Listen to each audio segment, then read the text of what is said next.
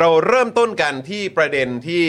แม่สายหน่อยดีกว่านะครับคือมีชาวอำเภอแม่สายเนี่ยนะครับไปยื่นหนังสือเรียกร้องภาครัฐ ให้ดูแลปัญหาไฟป่า เออ หมอกควัน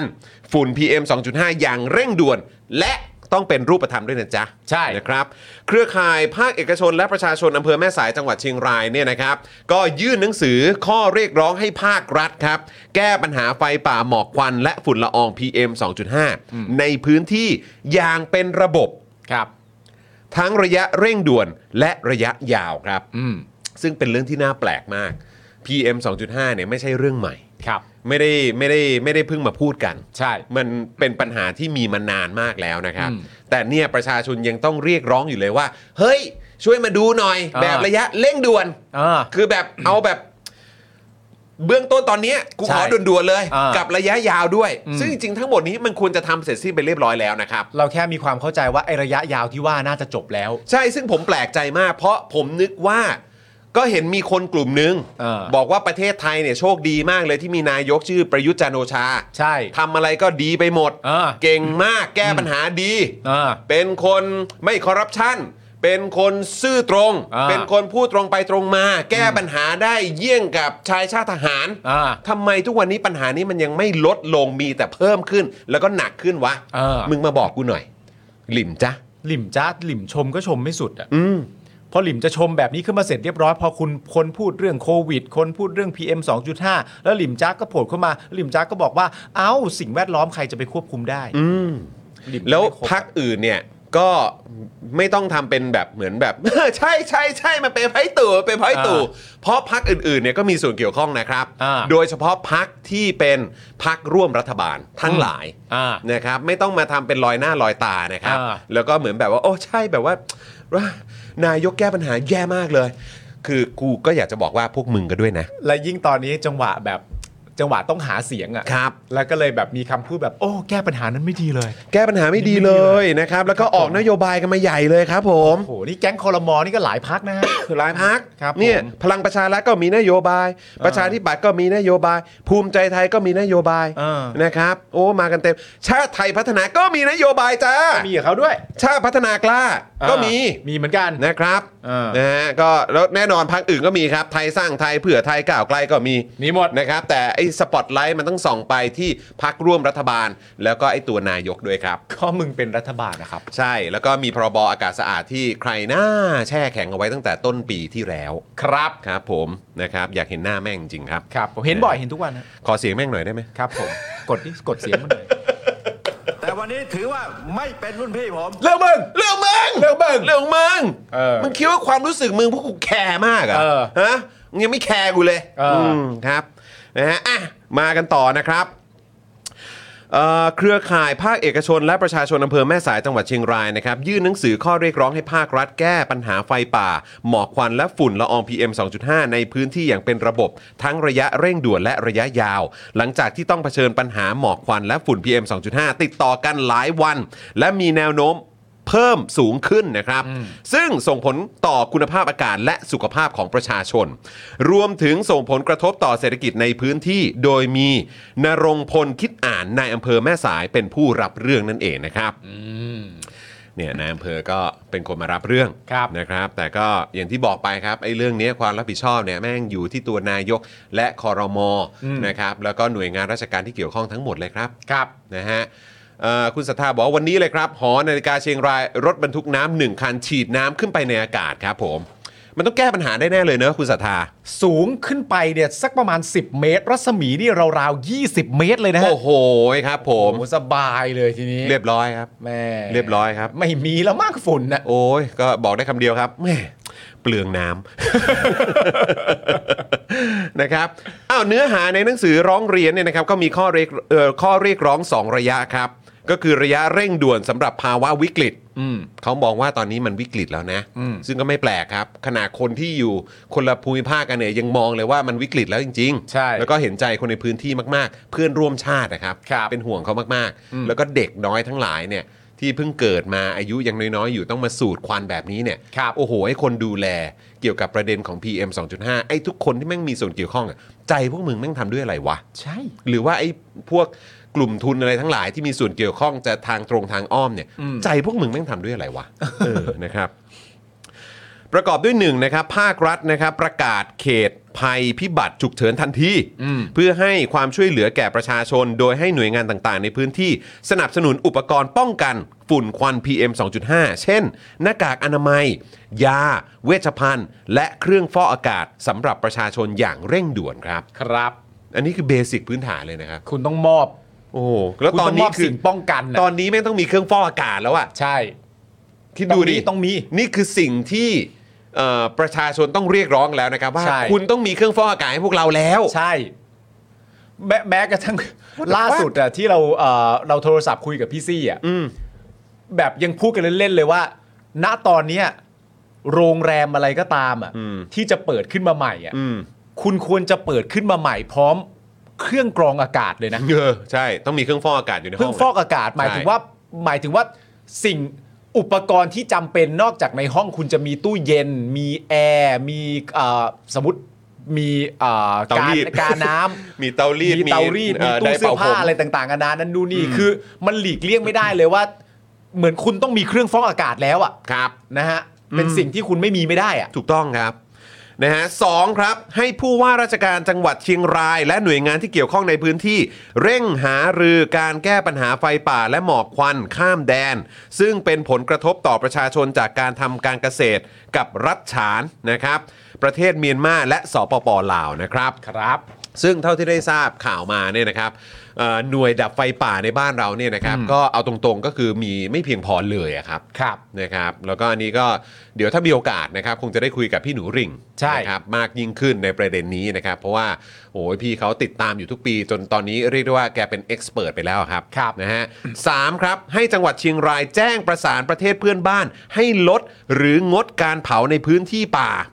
และพื้นที่ทางการเกษตรในช่วงสถานการณ์คุณภาพอากาศย่ำแย่ ครับ โดยยึดตามข้อตกลงอาเซียน ว่าด้วยมลพิษหมอกควันข้ามแดนนะครับหรืออาเซียนอะ r e ีเมนต์นะครับเอ่อที่เกี่ยวกับ haze pollution เนี่ยแหละนะครั ครับ บ เอ่อซึ่งสมาชิกอาเซียนทุกประเทศได้มีการลงนามร่วมกันตั้งแต่ปี 2002 ครับ สมาชิกอาเซียนทุกประเทศนะฮะ ครับ แปลว่าไทยด้วย นี่ลงนามกันตั้งแต่ปี 2002 แล้วเหรอครับเนี่ย ลงนามไป 20กว่าปีแล้ว 21 ปีได้ไหม 21ปีแล้ว 21 ปีแล้วครับ เออ คือผมก็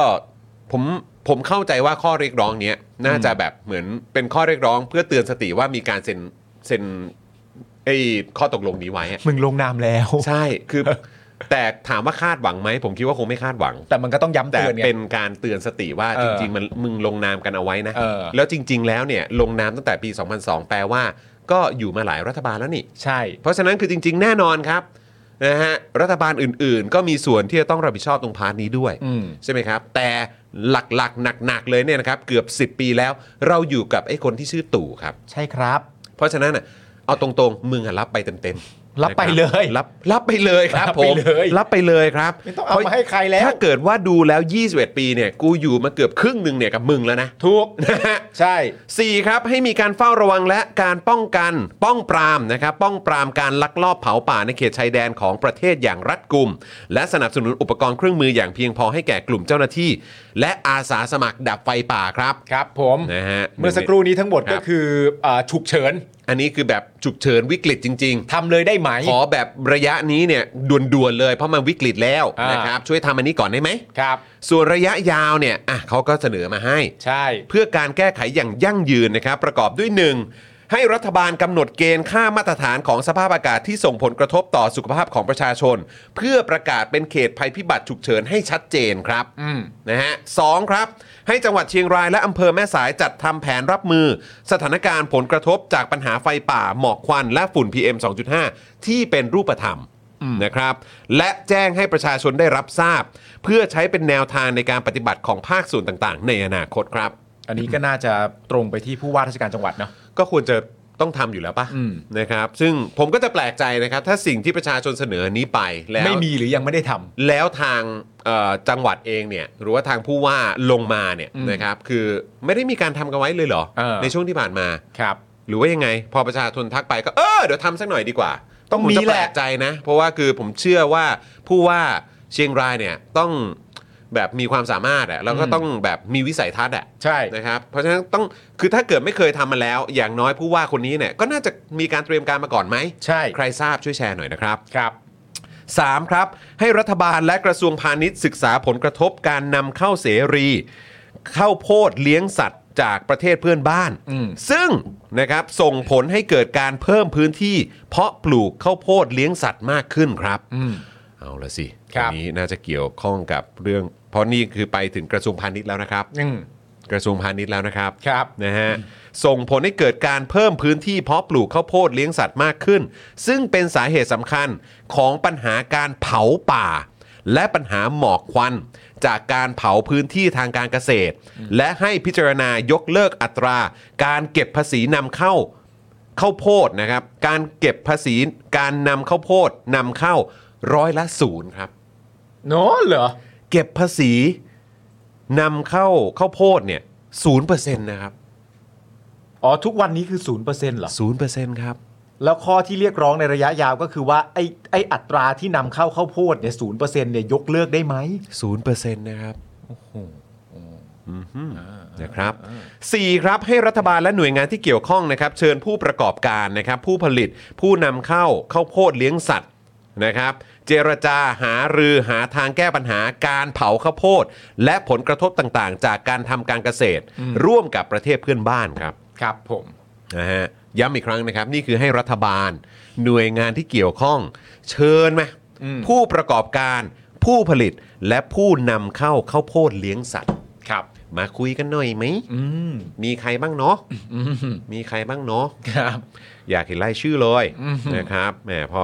ระบุมาแบบนี้ก็อยากเห็นรายชื่อเลยนะครับ ครับ 5ครับ ให้รัฐบาลยกระดับการแก้ปัญหาหมอกควันข้ามแดนให้เป็นปัญหาในระดับภูมิภาคอาเซียนบวกหนึ่ง อืม เพื่อให้มีมาตรการแก้ไขปัญหาร่วมกับชาติสมาชิกอย่างจริงจัง และเป็นรูปธรรมอย่างยั่งยืนครับ ครับผม พอพูดมาเป็นแบบนี้เสร็จเรียบร้อยนี่ทุกสายตาก็จับจ้องไปที่สิงคโปร์นะ ถูกต้องครับ ที่ทำอันนั้นขึ้นมาแล้วก็ ทำสำเร็จด้วย ทำสำเร็จได้ ทำ ผลแล้วก็มีการฟ้องร้องไปแล้วมากกว่า 1-2 คดี ถูกต้องครับผม นะครับ นะฮะแล้วก็คืออันนี้คือส่งผลกระทบยาวไปจนถึงอินโดนีเซียด้วยนะครับ ใช่ครับ นะฮะเพราะฉะนั้นเนี่ยอินโดนีเซียที่เขามีปัญหามาก่อน แล้วสิงคโปร์มาเลเซียเขาต้องเจอผลกระทบเนี่ย ตอนนี้เนี่ยเขาไม่ได้เจอแบบนั้นแล้วนะครับ ใช่ กฎหมายเขามันได้ผลนะครับ คือถ้าประเด็นมันคืออย่างนี้ฮะคือถ้าทำร่วมกันหมดเนี่ย ครับ แล้วสามารถที่จะฟ้องกันได้หมดเนี่ย ครับ ทุกประเทศมันก็จะระมัดระวังซึ่งกันและกันนะครับ อืม เพราะว่าก็ไม่มีใครที่อยากให้ประเทศตัวเองต้องเสียหายอะ อืม นะครับ คุณศรัทธาบอกว่าอ่ะซีเรียสนะครับ ถ้ามีการกระจายอำนาจจริง ๆ หน่วยงานปกครองส่วนภูมิภาค และส่วนท้องถิ่นน่าจะตอบสนองต่อปัญหาจำพวกนี้ หรือปัญหาเฉพาะพื้นที่ได้ดีกว่านี้แน่นอนครับ เห็นด้วยครับ ใช่เลยครับ ใช่ครับ ใช่เลยครับ ขอเสียงปรบมือให้กับคุณศรัทธาหน่อยครับ ถูกต้องเลยครับผมนะฮะใช่เลยนะครับและจริง ๆแล้วนะครับวันนี้เนี่ยที่แขกที่เดี๋ยวเราจะคุยกันเนี่ยนะครับ อืม เขาก็เชื่อมโยงนะครับเกี่ยวกับประเด็นของการกระจายอำนาจนะครับเพื่อให้มีการแก้ปัญหาได้มีประสิทธิภาพมากยิ่งขึ้นด้วย ครับ นะ ผม ครับอันนี้เป็นสิ่งที่เขาก็นำเสนอด้วยเหมือนกันนะครับ มาดูข้อมูลทางการแพทย์กันบ้างนะครับผม นายแพทย์วัชพงษ์คำล่าครับในแพทย์สาธารณสุขจังหวัดเชียงรายครับ เปิดเผยสถิติผู้ป่วยทางเดินหายใจระหว่างวันที่ 19 ถึง 26 มีนาคม 66 นะฮะวันที่ 19 ถึง 26 มีนาคมนะคุณผู้ชม อืม แค่นี้นะ ครับ พบว่ามีผู้ป่วยมารักษาแล้วเนี่ยนะครับกว่า 3,478 คนครับ โดยอำเภอแม่สายเนี่ยนะครับมีผู้ป่วยมากที่สุดถึง 372 คน ส่วนใหญ่เนี่ยก็จะมีอาการแสบจมูกแล้วก็เจ็บคอ มันคือ หายใจมลพิษเข้าไปในร่างกายครับ ถูก ซึ่งอาการแสบจมูกแล้วก็เจ็บคอก็เป็นอาการที่พวกเราล้วนแล้วแต่ผ่านมาทั้งนั้นนะฮะ อืม นะครับขณะที่คุณพุทธิพงศ์สิริมาศนะครับผู้ว่าราชการจังหวัดเชียงราย กล่าวถึงข้อเสนอให้ทางจังหวัดประกาศเขตภัยพิบัติจากภาวะฝุ่นละอองนะครับว่า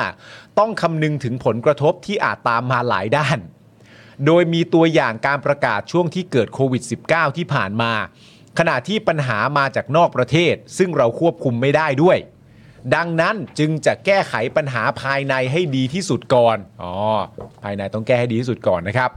ส่วนกรณีที่มีการขอให้ทางจังหวัดประสานกับประเทศเพื่อนบ้าน เพื่อแก้ไขปัญหาเรื่องการเผาพื้นที่ทางการเกษตรนั้น คงต้องนำเสนอไปยังรัฐบาล เพื่อดำเนินการเพราะถือเป็นเรื่องความสัมพันธ์ระหว่างประเทศครับ ซึ่งผมอ่ะก็ไม่แน่ใจว่าคือผมผมค่อนข้างมั่นใจแหละว่าประชาชนน่าจะรู้ อ่า ว่าไอ้เรื่องเนี้ยมันเป็นเรื่องความสัมพันธ์ระหว่างประเทศ อืม ใช่ไหมครับ อืม แต่ไอ้การที่เขาใส่มาตรงเนี้ย ผมแค่กำลังคิดอยู่เหมือนกันว่า อืม คือประชาชนเองอ่ะมองว่าไม่สามารถพึ่งรัฐบาลได้แล้วหรือเปล่า อ่า ก็เลยคาดหวังว่าเอาเอาหน่วยงานท้องถิ่นนี่แหละ อ่า ช่วยหน่อยเว้ย อืม หรือว่าเป็นการแสดงให้เห็นหรือเปล่าว่า คือแบบรัฐบาลแม่งมึงไม่ได้ทำอะไรอยู่แล้วอ่ะ อ่า เออก็หน่วยงานท้องถิ่นมึงอยู่ใกล้กูนี่แหละ อ่า มึงแบบว่าจัดการให้กูหน่อยสิ เออ ในฐานะที่ดูแลพวกเราอยู่ใกล้ชิดที่สุดเนี่ยทำไม่หน่อย คือความคิดเห็นเนี่ยอาจจะเป็นเดานะฮะ อาจจะเป็นประมาณว่า เรารู้จักรัฐบาลเราดี เออ เรารู้จักรัฐบาลเราดี ว่ามันขยับกับเรื่องพวกเนี้ยมากน้อยเพียงใด เพราะฉะนั้นอีกวิธีหนึ่งที่จำเป็นนะตอนนี้เนี่ยก็อาจจะต้องเป็นการเอาคนใกล้อะฮะเอาคนใกล้อะ อืม ทำอะไรได้บ้างไหมคนใกล้ที่ติดกันจริง ๆอะทำอะไรได้บ้างไหม หรือแนะนำอีกวิธีไหมครับ อืม นะฮะเอ่อทางประชาชนในพื้นที่ อืม อ่าถ้าเกิดว่าเป็นประเด็นของทางเมียนมาเนี่ยนะครับ ครับ ส่งหนังสือไปที่กองบัญชาการฐานสูงสุดไหม เออ ก็น่าจะเข้า ให้ ที่เข้า พอ ทาง บสูงสุดเนี่ยนะฮะบินไปคุยกับมินออนไลน์หน่อยไหมอีก เออ สักรอบหนึ่ง ใช่ ไหนๆก็บินไปแล้วก็เคยเช็คแฮนด์กันแล้ว ใช่ ไปคุยกันได้แล้ว อืม นะครับ ก็ให้ทางผอบอสูงสุดเนี่ยที่ไหนๆก็กองทัพชอบยุ่งกับการเมืองอยู่แล้ว ใช่ นะครับ ก็ชอบยุ่งกับทุกเรื่อง อ่า อะ่ะนะครับก็บอกให้เขาอ่ะ อ่า บินไปเอ่อเนปิดอร์ อ่า นะไปคุยกับมินออนไลน์หน่อยไหม ใช่ ให้จัดการเรื่องนี้ให้หน่อย เออ อ่ะถ้าเกิดว่าเอ่อพวกเจ้าหน้าที่ระดับท้องถิ่นทำอะไรไม่ได้ อ่ารั รัฐบาลไทยทำอะไรไม่ได้ส่งไปเลยครับท ใช่ หารไทยไปคุยกับทหารพม่าสิ ใช่ เออ แล้วถ้าส่งไปนี่คือการแยกอย่างชัดเจนเลยนะ อืม เพราะทหารกับการเมืองไม่เกี่ยวกัน ไม่เกี่ยวกัน อันนี้ก็เป็นหน่วยงานทหารที่แบบจะแสดงความกล้าหาญและเข้ามาช่วยอีกแล้ว ใช อ่ะ ่เออ นี่ก็ได้ใจประชาชน ได้ใจเลยครับผม โอ้โห เนาะ ไป เอาไหม รอบใหม่แล้วแบบ จับมือกัน เฮ้ยเหตุการณ์เป็นอย่างนี้ ไม่เผาแล้วนะ ได้ดีว่าเพื่อน เอ นี่ย อ แล้วก็กลับ อะไร บ้าน อ เลย ย่างเงี้ยแยกย้ายกันก็ได้ เออ ใช่ป่ะ แล้วทีเนี้ยจะได้กลับมาพูดแบบเต็มปากเต็มคำแล้วเห็นไหมว่าทหารจำเป็นขนาดไหน นั่นดีฮะ เออ อืม พูดถึงทหารแล้วเนี่ย ครับ พูดถึงคนนี้หน่อยดีกว่า เขาชื่อว่า ป๊อก ครับผม ป๊อกที่ไม่ใช่ปียบุตร นะ ค ค รั รั บบ ผม ผมก็หันไปที่หนังสือเลย เออ ไม่ใช่นะ เออครับผม อนุพงษ์เผ่าจินดาครับ ครับ เขาก็เป็นรัฐมนตรีว่าการกระทรวงมหาดไทยนะครับ ก็ให้สัมภาษณ์ถึงประเด็นนี้ด้วยนะ ประเด็นการแก้ปัญหาฝุ่น PM 2.5 เนี่ย โดยครับ นักข่าวถามว่าจะมีการประกาศพื้นที่ประสบภัยหรือไม่ อนุพงศ์เนี่ยนะครับตอบว่าไม่ต้องประกาศเป็นพื้นที่ประสบภัย เรื่องนี้หากมีเหตุการณ์เกิดขึ้นในพื้นที่ใด ก็จะมีการแจ้งหน่วยงานที่เกี่ยวข้อง ให้พิจารณาว่าจะประกาศเป็นพื้นที่ประสบภัยหรือไม่ ก็ให้แต่ละท้องที่นั้นก็ทำกันเอง นะฮะ เพื่อป้องกันไม่ให้คนเข้าไปในพื้นที่ อยากให้เข้าใจว่ากรณีฝุ่น PM 2.5 ไม่รู้ว่าจะกำหนดด้วยอะไร ไม่รู้ครับ ไม่รู้ว่าจะกำหนดด้วยอะไร ค่าอะไร อย่างภัยหนาวเนี่ย กรมอุตุนิยมวิทยาเนี่ยจะรู้ว่ากี่องศาแล้ว จะหนาวกี่วัน แต่ PM 2.5 เป็นเรื่องที่ยากที่จะกำหนดค่าว่าอย่างไรถึงจะประกาศเขตภัยพิบัติได้ ประกาศทั้งจังหวัด หรือเป็นบางพื้นที่ ซึ่งจะตามมาด้วยการดูแลประชาชน ว่าจะต้องดูแลอย่างไร เพราะยังไม่มีระเบียบออกมา ซึ่งมันคงยากและอาจกระทบไปถึงการท่องเที่ยวด้วย เพราะเมื่อประกาศภัยพิบัติแล้วจะมีเรื่องค่าประกันภัยการท่องเที่ยวเพิ่มขึ้นมา สรุปคือยังไม่มีระเบียบที่จะประกาศว่าจะประกาศอย่างไร แต่ยอมรับว่ายังหารือกันอยู่ ยังหารือกันอยู่จ้า ผมเชื่อเลยนะ ครับ ประเทศเราอะ ครับ ถ้าพูดลักษณะแบบเนี้ย ครับ ประเทศเราไม่มีใช่ป่ะแอนที่เขาเรียกว่ายุทธศาสตร์ชาติ 20ปีไม่ไม่มีใช่ป่ะ ไม่มีเหรอฮะ ไม่ต้องไม่มีแน่ๆเลยนะ เออคือ ราะว่าฝุ่นเนี่ย ครับ อย่างที่เรารู้กันว่า ครับ มันไม่ใช่เรื่องที่เกิดขึ้นในเร็ววันนี้ อืม มันเป็นเรื่องที่เกิดขึ้นมาตั้งนานแล้ว ครับ ไม่งั้นเราจะมีเรื่องพรบอากาศสะอาดที่ปริประกาศเป็นวาระแห่งชาติอะไรต่างๆนานาทำไม แล้วทุกครั้งที่มันเกิดเรื่องราวแบบนี้ไม่ว่าจะเป็นโควิดไม่ว่าจะเป็นอะไรต่างๆนานาเราก็ย้อนกลับไปอีกทีว่า เออมันมีไอ้คนดีอ่ะไอ้คนดีแล้วเฉลียวฉลาดกว่าผู้อื่นอ่ะ รู้อนาคต รู้อนาคตอ่ะมากำหนดอนาคตของชาติไว้ 20 ปี เนื่องจากว่าพวกกูแม่งเก่งซะเหลือเกินอะ เออ แล้วอันนี้ก็คือแบบ เออมันมีมาตรการนี้แล้วมันจะต้องตามมันนี่ออกมา ไม่รู้จะทำยังไงเลย แล้วพอไม่รู้เสร็จเรียบร้อยมีเรื่องนี้ด้วย แล้วเรื่องนี้ยังไงโอ้ไม่รู้เลย ไม่แล้วเพิ่งออกมาใหม่อีก 300 กว่าหน้าด้วยนี่ ใช่ มันก็ควรจะมีเรื่องนี้อยู่หรือ แต่ เป มัน ล่า ไม่ ครับ มีไง มันไม่มี มันเป็น แหม ข้อสรุปเลยว่าไอ้ที่เราเข้าใจว่ามันมียุทธศาสตร์ชาติ 20 ปีของไอ้คนที่กระแดะว่าเก่งมาควบคุมเราอะสงสัยแม่งไม่มีอยู่จริง แล้วก็ถ้าเกิดว่ามันมีอยู่จริงอะนะ เออ นะครับ เดี๋ยวขอเช็คก่อนเดี๋ยวขอเช็คแป๊บหนึ่งนะครับ เออ นะฮะเอ่อถ้าเกิดว่ามันมันมีอยู่จริงนะครับ อ่า มันก็จะดูแบบหน้าด้านมากนะ ทำไมเรื่องอะไร ที่แบบว่าโอ้โหยแบบเราเนี่ยนะเรามียุทธศาสตร์ชาติ 20 ปีนะ เออ แล้วถ้ารัฐบาลอื่นที่เข้ามาไม่ทำตามนะ เออ มัผิดนะ มันผิดเลย มันผิดนะเพราะ ใช่ กูได้วางไว้หมดแล้ว กูรู้ดีมาก เออ กูวางไว้หมดแล้ว เออ แต่ไม่รู้ว่ามีหรือเปล่าเดี๋ยวขอเช็คนิดนึง มึงตึกเช็คอยู่ดี น้ำนิ่งบอกว่าอ้าวมีว่ะ ๆเอ้ยโฉเอ้ย มีสิ่งที่เรียกว่ายุทธศาสตร์ชาติ 20 ปีครับพี่ เฮ้ย มันมีจริงๆคุณผู้ชม Holy shit แสดงว่าอันนี้เนี่ยมันไม่ใช่มิตร นะ มันไม่ใช่เขาเรียกว่าอะไร มัน นะ ไม่ใช่ตำนาน มันไม่ใช่ตำนานนะครับ ผม มันไม่ใช่เรื่องเล่า มันไม่ใช่เรื่องเล่า ครับ มันไม่ใช่เอ่อแบบนิทานปรำปราอะไรไม่ใช่แล้ว ไม่ใช่ครับผม อันนี้มันมีอยู่จริง Holy shit มันน่าจะก่อเกิดขึ้นด้วยสมัยของใครวะลองให้น้ำนิ่งเช็คสิอายุทธศาสตร์ชาติ 20 ปีนี่มันอะไรวะมันของใครวะ เอ่อปะอะไรนะ ปะอะไร ปะ ยูปะฮีปะฮู โอ้โห อนุพงษ์นี่อยู่ในสามปอป่ะ เขายังนับอยู่ไหมว่าเขาอยู่ด้วยอะ ไม่รู้ เออครับผม อนุพงษ์อยู่ป่ะมันไม่ได้เลยวะ เขาเขาเขาทะเลาะกันมาก ผมได้ข่าวว่ามีคลิปเสียงอยู่ อ๋อเหรอ คลิปเสียงว่าทะเลาะกันเหรอ คลิปเสียงอันนั้นอ่ะเหมือนเขาจะไม่นับนับพี่นับน้องกันแล้วป่ะ อ๋อ เออ ลองเปิดมาสิ เฮ้ มี ย คลิปเสียง มันมี ไหมวะ วันนี้ถือว่าไม่เป็นรุ่นพี่ผม เรื่องมึง เอ้ยอ๋อแต่ไม่รู้เขาพูดถึงคนนี้หรือเปล่า เขาไม่ได้พูดถึงคนนี้ หรอก แน่ มั้งไม่หรอกมั้ง เขาพูดในสภา ออครับผมอ่ เขาพูดในสภาเขาโดนชี้หน้า อ่าโอเคโอค เขารู้สึก โอค ตื่นตูมว่าแบบ โดนชี้หน้าตกใจเอ้ยแสดงว่ายุทธศาสคตรับผ ร์ ม ชาติ 20 ปีมีอยู่จริงนะ ครับ เออ มีอยู่จริงแต่พอมีปัญหาเรื่องฝุ่นนี่แบบ หารือกันอยู่ว่ะ เออ ประกาศเป็นเขตภัยพิบัติได้ไหม ไม่มีระเบียบเลย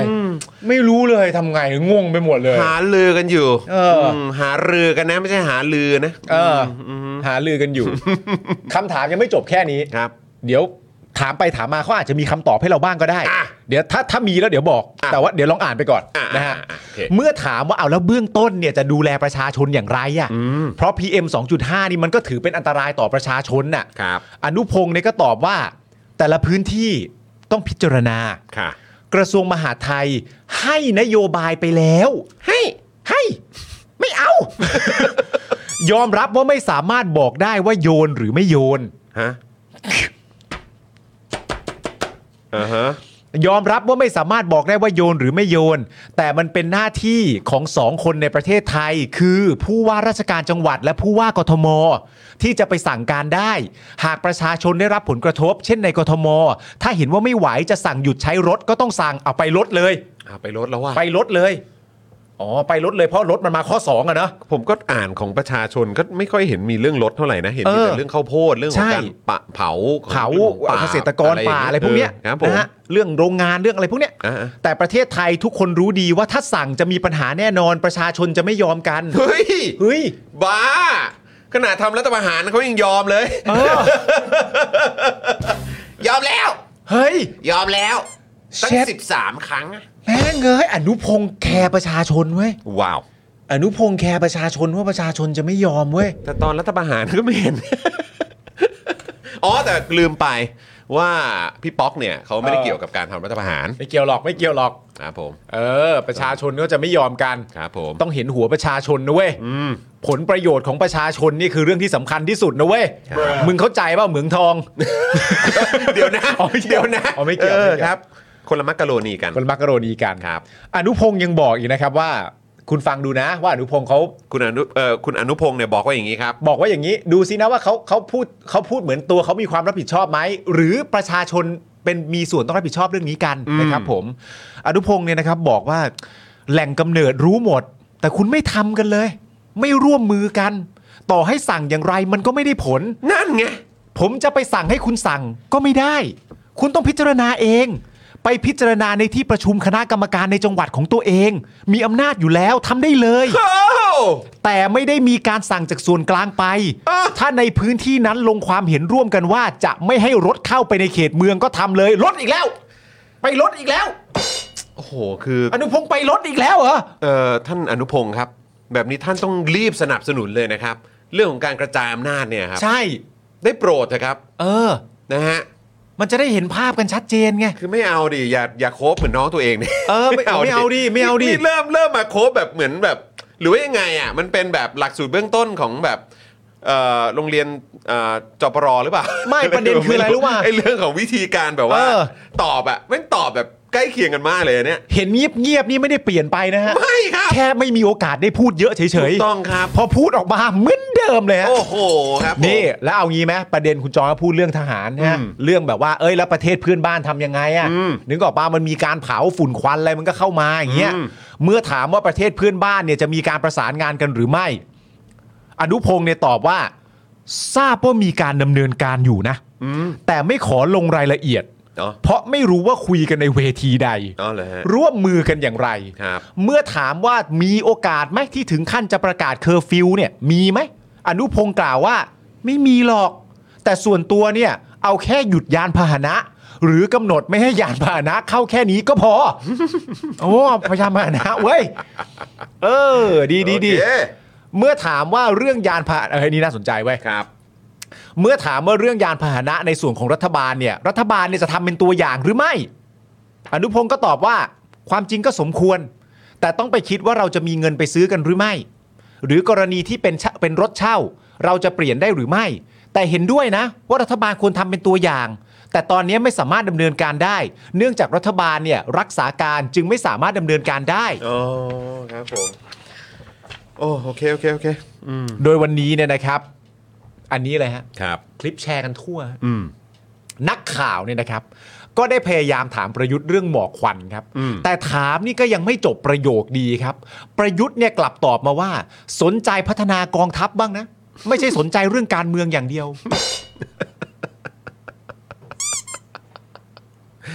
โอ้ครับผม ยินดีด้วยนะครับ คนที่สนับสนุนให้มีประยุทธ์จันทร์โอชาวนเวียนอยู่นะครับในนะครับทำเนียบรัฐบาลนะครับ ใช่ แล้วก็ลอยหน้าลอยตาได้อยู่อย่างเงี้ยครับ ใช่ อืม นายกคุณผู้ชม ครับผม นายกมาบอกเราว่า เฮ้ย อืม อย่าสนใจเรื่องการเมืองดิ อืม อย่าสนใจเรื่องการเมืองอย่างเดียวนะ อืม เออ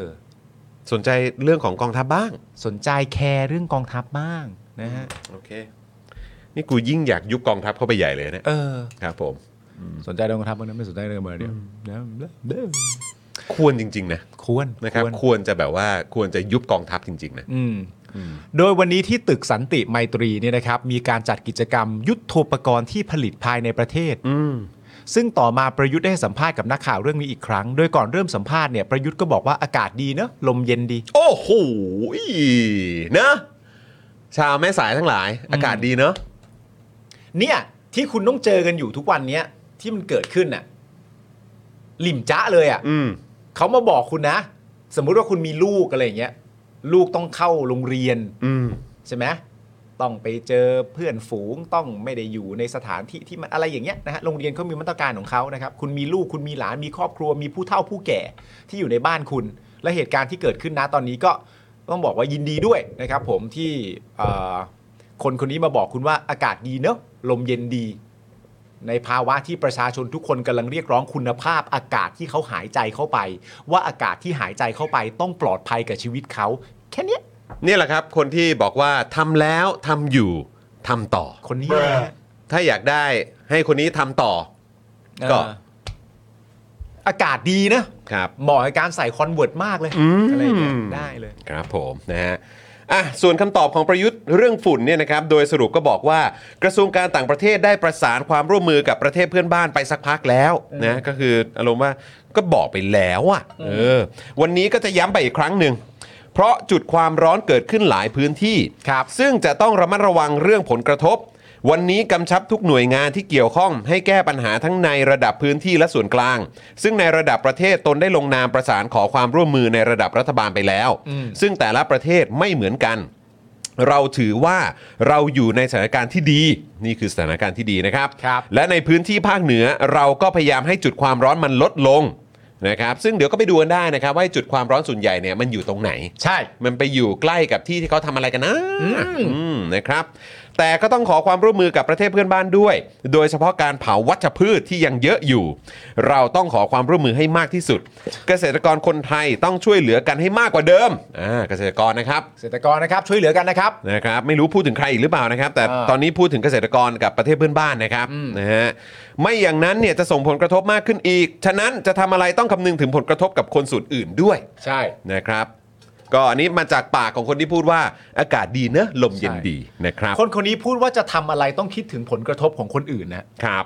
ไอ้คนทำรัฐประหารเนี่ยเห ค รอ นทำรัฐประหารครับ อ๋อ นะฮะบอกว่าจะทำอะไรต้องคำนึงถึงผลกระทบของคนส่วนอื่นด้วยนะครับ อ๋อครับผม ครับผมมันก็มันก็คือคนเดียวกันกับที่บอกว่าทุกคนต้องเคารพกฎหมายครับ ใช่ใช่ใช่ อืม ใช่ นั่นแหละครับ ครับ ทั้งนี้นะครับประเทศไทยเนี่ยมีสิ่งที่เรียกว่า คณะกรรมาธิการวิสามันพิจารณาศึกษาแนวทางการแก้ไขปัญหาฝุ่นละอองขนาดเล็ก PM 2.5 อย่างเป็นระบบนะครับ ไม่ได้ไม่มีนะฮะ แล้วก็ก่อตั้งขึ้นมาในปี 2563 ด้วย ในยุคมันนะฮะ เรามีภาพอยู่นะ นี่ เออ ครับผมนะฮะโดยมีมิสเตอร์ธรรมนัทนะครับนะ ครั ฮะ บ คุณธรรมนัทพรหมเผ่า อ่า เป็นประธานคณะกรรมาธิการนะครับ แล้วก็มีคณะกรรมาธิการอีกกว่า 50 คนด้วยนะครับ แล้ววันนี้ครับ มี นะฮะ คุณพาดาด้วย มีคุณพาดาด้วยครับผ พาม ดานี่เรื่องสิ่งแวดล้อมนี่เขาสุดยอดอ มี ยู่ คุ แล้ว ณพาดาด้วยนะครับผม ไอ้ตอนที่คุณธรรมนัทเข้าประชุมเป็นประธานเนี่ยเขาถามคนที่ร่วมประชุมได้ไม่มาว่าแบบว่าจ้องหน้ากันแล้วถามว่าจำได้ไหม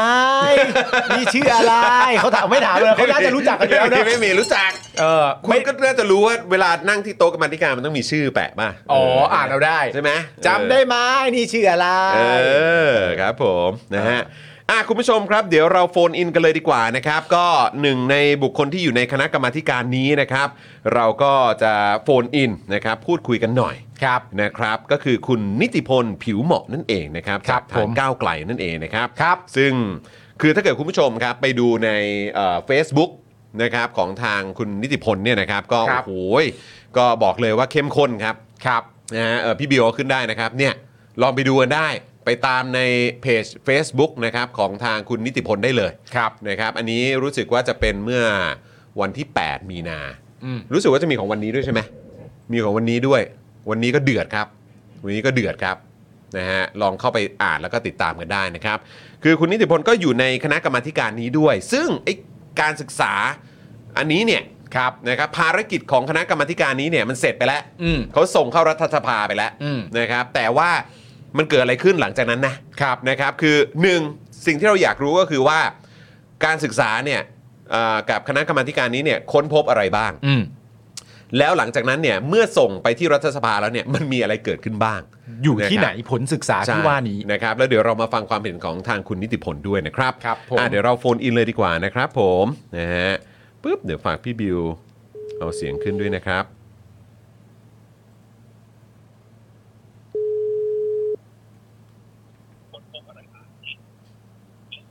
สวัสดีครับ สวัสดีครับ คุณนิติพลสวัสดีครับ สวัสดีครับผม สวัสดีครับ สวัสดีครับนะฮะอ ส ยู่ วักัสบ ดีครับคุณจรคุณปาล์มครับ ครับ ค ผ รับ ม ผมอยู่กับจอห์นกับปาล์มแล้วก็คุณผู้ชมรายการ Daily Topics นะครับคุณนิติพลครับ ครับผม สวัสดีนะครับ ผมวันนี้ขอบคุณมากเลยนะครับที่เอ่อให้เกียรตินะครับมาร่วมพูดคุยกันในรายการด้วยนะครับ เพราะว่าโอ้โหยตอนนี้ครับคุณนิติพลคือถ้าเกิดใครตาม Facebook ของทางคุณนิติพลเนี่ยจะเห็นว่าเดือดมาก ใช่ นะฮะเดือดจริง ๆ เดือดจริง ๆ แล้วถ้าใครได้มีโอกาสไปดูการอภิปรายในสภา เกี่ยวกับประเด็นเรื่องของฝุ่น PM 2.5 ในอดีตที่ผ่านมาของทางคุณนิติพลเนี่ยก็บอกเลยว่าเข้มข้นไม่แพ้กัน ถูก นะครับแต่คราวนี้เนี่ยครับคุณนิติพลครับคือเราเนี่ยก็ติดตามนะครับเรื่องของคณะกรรมาธิการวิสามันพิจารณาศึกษาแนวทาง การแก้ไขปัญหาฝุ่นละอองขนาดเล็ก หรือว่า PM 2.5 อย่างเป็นระบบซึ่งก่อตั้งขึ้นนะครับในปี 63 ครับ นะครับซึ่งทางคุณนิติพลก็อยู่ในคณะกรรมาธิการนี้ด้วยใช่ไหมครับ ใช่ครับผมใช่ ครับผมแล้วก็เท่าที่ทราบมาก็คือว่าไอ้การศึกษาอะไรต่างๆ ก็เสร็จเรียบร้อยแล้วแล้วก็ได้ส่งต่อไปให้กับทางรัฐสภาเรียบร้อยแล้วด้วยใช่ไหมครับ ครับ ใช่ครับผม อ่า ใช่ครับ ครับผม โอเค ก็เลยเออก็เลยมี 2คำถามหลักๆ ใหญ่ ๆ ครับนะฮะผมขอเริ่มที่คำถามแรกก่อนดีกว่าครับนะฮะเพื่อเป็นการสอบถามคุณนิติพลด้วยจะได้แชร์ให้อ่าคุณผู้ชมรายการของเราได้ฟังกันนะครับ ก็คือเอ่อไอ้ผลจากการศึกษาของคณะกรรมาธิการนี้ครับได้ค้นพบอะไรบ้างครับ ครับขอบคุณคุณจรคุณปามากครับ แล้วก็เป็นเกียรติมากครับที่เชิญอ่ามาออกมาร่วมรายการ ยินดี ะยิครับ นดีที่สุดครับ เสียงเสียงเสียงผมแหบนิดหนึ่งนะครับถ้าถ้า โอ้ เมื่อกี้ที่ดูจากกราฟิกที่ขึ้นคือผมมาช่วยหาเสียงที่จังหวัดจังหวัดน่านจังหวัดแพร่นะครับขึ้นรถ อืม แห่นี่คือฉากหลังเห็นเลยว่าควันเต็มไปหมดเลย ขโมงเลยครับ ครับผม อืม ฮะ มันเต็มไปหมดเสียงแหบมากจริงๆครับ ก็แบบนี้นะครับ คือตัวรายงานเนี่ย อ่า มันเสนอผ่านสภาเหมือนที่บอกไปแล้วนะครับ คือมันเริ่มพิจารณาตอนอภิปรายในสภาวันแรกคือ 22 22 มกราคม 63 นะค ครั รับ บ แล้วก็ประชุมครั้งแรกเนี่ย 29 มกราคม 63 ประชุมกันยาวนานครับ ประมาณ 7 เดือนกว่าๆครับผมก็เอาเป็นรายงานรวมเล่มออกมาเรียบร้อย แล้วก็กลับเข้ามาเสนอในสภาผู้แทนราษฎรนะครับ อภิปรายจนกระทั่งเพื่อนๆสมาชิกในสสด้วยกันเนี่ยอ่ะเห็นพ้องต้องกันแล้วว่าก็สนับสนุนรายงานเล่มนี้ ครับ ทีนี้ก็คือกระบวนการก็คือส่งเข้าสู่ทำเนียบรัฐบาล ครับ อ่ะก็ส่งเข้าส่งเข้าให้ให้กับนายกนะครับเอ่อต้องบอกว่ารายงานตั้งแต่ปี 63 วันนี้ปีปีนี้ปี 66ใช่ไหมครับ ครับ สภาพทุกอย่างยังเหมือนเดิมเลยครับ คุณคุณปาล์มคุณจรครับ โอ้โห ควันควันก็ยังหนักเหมือนเดิม แล้วก็เนี่ยอย่างบ้านผมอยู่เชียงใหม่นะครับอาจก็ไม่ได้ไกลจากแม่สายเท่าไหร่แต่ว่าลมก็ไม่ได้เย็นนะ อืม อากาศก็ ครับ ไม่ได้ ครั ดี บ นะ อืมอืม เออ นั่นแหละครับก็คือแล้วแล้วก็คือตัวรายงานเนี่ย พูดง่ายๆคือเราแก้ไขปัญหาเทียม 2.5 ครับ ถ้าคุณอยากจะแก้ปัญหา คุณก็ต้องแก้ที่ต้นเหตุของปัญหา ฮะ ใช่ไหมครับ มันก็มีปัญหาใหญ่ๆอยู่กี่ไม่กี่อย่างนะครับ ก็คือหนึ่งก็คือในภาคการเกษตรทางเหนือเนี่ยในภาคเถาในภาคการเกษตรจะเยอะมาก ครับ ครับ ๆนะครับ ก็ไม่พ้นเอ่อเรื่องข้าวโพดเรื่องอะไรต่างๆนะครับ อืม ถ้าเป็นในในสังคมเมืองหน่อยเนี่ย ก็จะเป็นเกี่ยวกับเรื่องการขนส่ง ครับ นะครับแล้วก็เป็นเกี่ยวกับอุตสาหกรรม อ่า อืม แล้วก็ขึ้นอยู่กับว่าในในภูมิภาคไปครับผม ครับ ครับ อืม อืม นะฮะเพราะฉะนั้นก็คือจริง ๆ เราก็รู้ปัญหาแหละนะครับ ใช่ครับ แล้วก็ ใช่ครับ เอ่อปัญหาต่างๆ เหล่านี้เนี่ยก็ระบุได้หมดนะครับ แล้วก็คือเอ่อจริง ๆ แล้วก็มีการส่งเรื่องนี้ไปตั้งแต่ปี ครับ ปลายปี 63 แล้วใช่ไหมครับ ให้กับทาง ตั้งตั้งแต่สอนางกัน ยก ยาหกสามครับ สอง สองกันยา63 ระบุวันด้วยครับ กันยาหกสามครับ ครับผมเพราะฉะนั้นก็เนี่ยส่งเอกสารไปเรียบร้อย ส่งรายงานดังกล่าวไปเรียบร้อย ไปที่ทำเนียบรัฐบาลให้นายกรัฐมนตรี แล้วก็คอรมอเนี่ย ใช่ ได้ติดตามกันด้วย แต่ทำไมทำไมครับนะทำไมเอ่อในปี 66 นี้เนี่ย ฮะ ช่วงต้นปีเนี่ยมันดูเหมือนว่าสถานการณ์มันมันมันแย่ลงไปกว่าเดิมอีกด้วยซ้ำครับ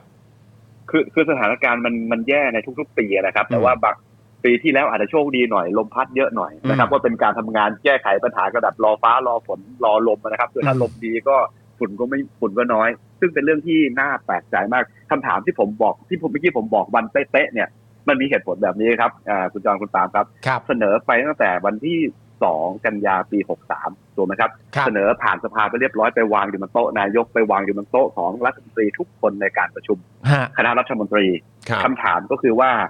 รัฐบาลชุดนี้คุณจริงจังกับเรื่อง PM 2.5 ขนาดไหน อืม อืม ถูกไหม อืม คุณ ครั จ บ ริงจังขนาดไหนรายงานวางอยู่บนโต๊ะคุณนะคุณอ่านแล้วคุณจริงจังขนาดไหน คุณรู้ทุกสาเหตุของการเกิด PM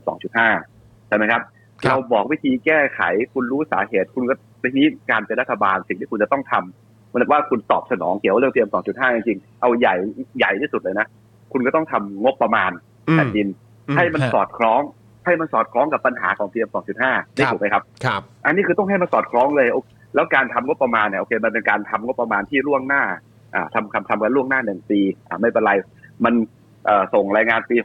ม 63 นะครับปี6ตอนปี 63 เนี่ยอ่างบปี 64 มันก็ทำมาเรียบร้อยผ่านสภาไปเรียบร้อย ครับ ตัวที่มันจะชี้ว่าที่ตรงจุดที่สุดก็คืองบประมาณปี 65 อืม ครับ อืม นะเพราะคุณ รับ นั่งอ่านแล้วไงคุณเห็นปัญหาแล้วไง ครับ แล้วคุณก็ดมฝุ่นควันกันไปทั้งเป็นปีสองปีแล้ว อืม ต้องไปดู ฮะ งบประมาณปี 65 3.1 ล้านล้าน อืม งบประมาณปี 65 นะ ทั้งก้อนเลยนะครับ ครับ 3.1 ล้านล้าน ครับ เอาเอากระทรวงที่เกี่ยวเอ่อที่เกี่ยวกับเรื่องสิ่งแวดล้อมโดยตรง ก็คือกระทรวงทรัพย์กระทรวงทรัพยากรธรรมชาติและสิ่งแวดล้อม อืม ถูกไหมครับ ครับ ได้ไปก็ประมาณ 29,000 กว่าล้านครับ ครับ อ่า ทีนี้ที่อยู่ในกระทรวงนี้ไปดูซิกรมไหนมันเกี่ยวข้องบ้างเอาชื่อที่มันตรงๆเลยก็คือกรมควบคุมมลพิษ อืม นะ ค ค รั รับ บกรมควบคุมมลพิษเนี่ย486 ล้านเองนะครับ 486 ล้านเหรอ 486 ล้าน 400กว่าล้านเอง ยังมีเออให้ตกยังมีให้ตกใจมากกว่านั้นครับ ครับ 486 ล้านเนี่ย เอาที่มันเกี่ยวกับ เรื่องฝุ่นตรงๆเลยนะ 97 ล้าน อันนี้คืออะไรฮะ ไปซื้อเครื่องฉีดน้ำหรือเปล่าฮะ ไม่ใช่ใช่ไหม ใกล้เคียงครับ ใกล้เคียงครับ ไปซื้อเครื่องตรวจวัดครับ เครื่องตรวจวัดเครื่องตรวจวัดค่าฝุ่น อืม 97 ล้านเนี่ยนะฮะ เออมันมันมีหลายโครงการครับ แต่ว่าโด ค ย รับ ส่วนใหญ่ก็เป็นตัวพวกเครื่องตรวจวัดหรือ ม อะไรต่างพวกเนี้ย ครับ เก้าสิบเจ็ดล้าน คิดเป็นแค่ศูนย์จุดศูนย์ศูนย์สามเปอร์เซ็ นนี่คือเอามาแก้ฝุ่น แก้ไขปัญหาเรื่องฝุ่น ครับ อ๋อ เพราะว่า นี่คือ 486 ล้านเนี่ยคือกรมมลพิษก็คือต้องดูหลาย ๆ เรื่อง อืม แต่ถ้าเจาะมาที่ฝุ่นโดยตรงเนี่ยมันคือ ใช่ 97 ล้าน อืม มันคือเก้าสิบเจ็ด อ่า ล้าน แต่ ค ที รับ นี้แต่แต่ที่ผมบอกกลมแบบนี้นี่คือเอ่อคือผมคุยกับเรียกว่าผู้บริหารของหน่วยงานราชการอ่ะเป็นอธิบดีต่างๆพวกในแต่ละกรมนะครับ ครับ คือทุกคนเนี่ยอยากจะแก้ไขปัญหามาก แล้วก็ทำโครงการทำเสนออะไรต่างๆนานาเยอะแยะเต็มไปหมดนะครับ ครับ แต่ว่าโครงการมันไม่ผ่าน อืม โครงการมันไม่ผ่านก็เลยเป็นตัวเลขที่ออกมามันน้อยระดับแบบนี้นะครับ เพราะฉะนั้นมันเอ่อถ้าต้องถามว่าใครที่ต้องดูแลรับผิดชอบเรื่องนี้ก็ไม่พ้นคนที่นั่งหัวโตะที่สุดก็คือนายกรัฐมนตรีถูกไหม ค ค รั รั บบ รองลงมาก็คือรัฐมนตรี ครับ นี่คือคนที่กำหนดทิศทางว่าทำไมทำไมถึงเอ่อทำงบประมาณมาแบบนี้ อืม ครับ นะครับ โอ้โห คุณคุณนิติพล มี มั่นใจใช่ไหมฮะว่า ครับผม เอกสารจากการศึกษาเนี่ยไปอยู่หน้าพวกเขาแล้วจริงๆอะฮะ มันมันไม่ได้ เพราะ ต ว่าก หล่นใช่ไหมฮะ นี่มัน 28 มีนา66 แล้วฮะ เอกสารมันไปวาง มันไม่มีหายกลาง เออ ทาง คือแบบแมสแม มัน ส ไม่มีหายกลางทาง เมสเซนเจอร์หรือว่าแมสที่ที่ที่ใช้ในการจัดส่งไปนี่คือเขาแบบว่าเขาเขาทำเอกสารหายหรือเปล่าฮะ มันไม่มีหายกลางทางแน่นอนครับ อีเมลนี่แบบเข้าไปอยู่ในกล่องแบบสแปมหรือเปล่าฮะ เออแล้วคุณนิติพลก็ยืนยันว่าพอมีการพูดถึงเอกสารที่ว่านี้ที่พูดคุยในสภาเนี่ยก็เหมือนได้รับความเห็นชอบว่าเห็นด้วยร่วมกันทั้งหมดแล้วด้วย ใช่ใช่ผ่านสภาแล้ววันนั้นตอนที่ยกมือโหวตเนี่ยไม่มีใครค้านแม้แต่เสียงเดียว อืม นะครับทุกคนเป็นเอกฉันท์คือสภาผู้แทนราษฎรเนี่ยเป็นเอกฉันท์